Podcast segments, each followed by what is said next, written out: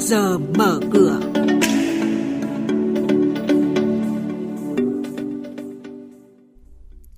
Thưa quý vị, thưa các bạn, trong chuyên mục này sáng nay sẽ có những thông tin chính, đó là giải ngân nguồn vốn đầu tư trực tiếp nước ngoài những tháng đầu năm tăng cao, cơ hội sinh lời liên tục từ gửi tiết kiệm trực tuyến, siết nguồn vốn vào bất động sản là con dao hai lưỡi. Và sau đây thì biên tập viên Hà Nho và Xuân Lan sẽ thông tin chi tiết. Dữ liệu từ Bộ Kế hoạch và Đầu tư cho thấy trong quý 1 năm nay, vốn đăng ký đầu tư trực tiếp nước ngoài FDI và thị trường Việt Nam đạt 3,2 tỷ đô la Mỹ, giải ngân lên đến 4,42 tỷ đô la Mỹ. Trong đó, lĩnh vực hút vốn lớn nhất là công nghiệp chế biến chế tạo và bất động sản. Theo số liệu thống kê mới nhất của Ngân hàng Nhà nước, số lượng người dân có nhu cầu gửi tiền tiết kiệm quý 1 tăng. Cuối tháng 2, tiền gửi của khách hàng đạt hơn 11,1 triệu tỷ đồng, tăng 1,38% so với đầu năm 2021. Gửi tiết kiệm ngân hàng có mức an toàn cao và sinh lời ổn định. Trong bối cảnh dịch bệnh, một số kênh đầu tư kém hấp dẫn thì cơ hội sinh lời liên tục từ gửi tiết kiệm online. Thảo luận tại nghị trường Quốc hội, một số đại biểu nêu quan điểm việc siết chặt nguồn vốn tín dụng và trái phiếu doanh nghiệp và bất động sản chính là con dao hai lưỡi. Nếu siết chặt tín dụng thì chủ đầu tư sẽ không có cơ hội để tiếp cận được nguồn vốn vay, triển khai dự án.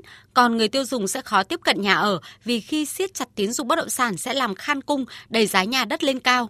Phó giáo sư tiến sĩ Nguyễn Quang Tuyến, trưởng khoa pháp luật kinh tế Đại học Luật phân tích. Để sử dụng có hiệu quả thị trường vốn và thị trường bất động sản thì theo tôi cái thứ nhất là phải rà soát năng lực của các nhà đầu tư. Các ngân hàng thương mại, các tổ chức tín dụng thì nên ưu tiên cho vay các cái nhà đầu tư làm ăn nó có hiệu quả, có uy tín trên thị trường và người ta thực hiện các dự án không vi phạm pháp luật. Hay nói cách khác tức là cái hồ sơ pháp lý của người ta rất là sạch sẽ để chúng ta cho vay cần phải ưu tiên. Ngược lại thì nếu mà thị trường bất động sản mà nó phát triển quá nóng mà ngoài tầm kiểm soát của nhà nước ở một số các địa phương thì nên tạm dừng hoặc là siết chặt các cái điều kiện cho vay.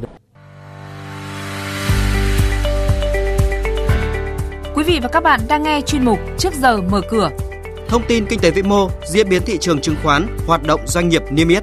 Trao đổi nhận định của các chuyên gia với góc nhìn chuyên sâu, cơ hội đầu tư trên thị trường chứng khoán được cập nhật nhanh trong Trước giờ mở cửa.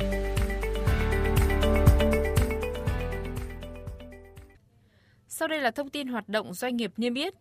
Ngân hàng ACB, mã là ACB, thông báo ngày 3 tháng 6 là ngày chốt danh sách cổ đông để phát hành cổ phiếu trả cổ tức tỷ lệ 25%. Ngân hàng dự kiến phát hành 675,4 triệu cổ phiếu. Nhà đầu tư giữ 100 cổ phiếu, ACB sẽ được nhận thêm 25 cổ phiếu. Ngân hàng này hiện có hơn 2,7 tỷ cổ phiếu đang lưu hành. Sau khi hoàn tất đợt phát hành, vốn điều lệ của ACB dự kiến nâng từ hơn 27.019 tỷ đồng lên 33.774 tỷ đồng. Phiên gần đây, cổ phiếu ACB có giá 30.000 đồng một cổ phiếu, giảm 14% so với đầu năm.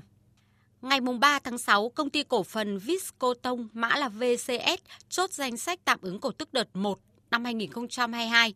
Công ty sẽ tạm ứng cổ tức bằng tiền mặt tỷ lệ 30%, tương ứng một cổ phiếu được nhận 3.000 đồng, thời gian thanh toán là ngày 15 tháng 6. Như vậy, với 160 triệu cổ phiếu đang lưu hành, VCS sẽ phải chi tương đương 480 tỷ đồng để thanh toán cổ tức đợt này cho cổ đông. Phiên gần đây, cổ phiếu VCS tăng 3,22% lên 93.100 đồng một cổ phiếu. Công ty cổ phần tập đoàn An Phát Holding, mã là APH, dự kiến tổ chức đại hội đồng cổ đông thường niên ngày 14 tháng 6 tại Hải Dương. Đáng chú ý, công ty trình các cổ đông thông qua nội dung không tiếp tục thực hiện phương án phát hành riêng lẻ tối đa 800 tỷ đồng trái phiếu đã được thông qua tại nghị quyết Đại hội đồng cổ đông thường niên năm 2021.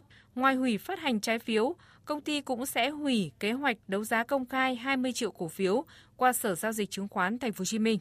Thị trường chứng khoán phiên chiều qua đáng chú ý là dòng tiền có phần trở nên thận trọng hơn và áp lực bán có phần thắng thế ở một số nhóm cổ phiếu, trong đó có cả tại nhóm blue chip đã khiến thị trường chậm lại đáng kể sau 2 phiên tăng mạnh trước đó.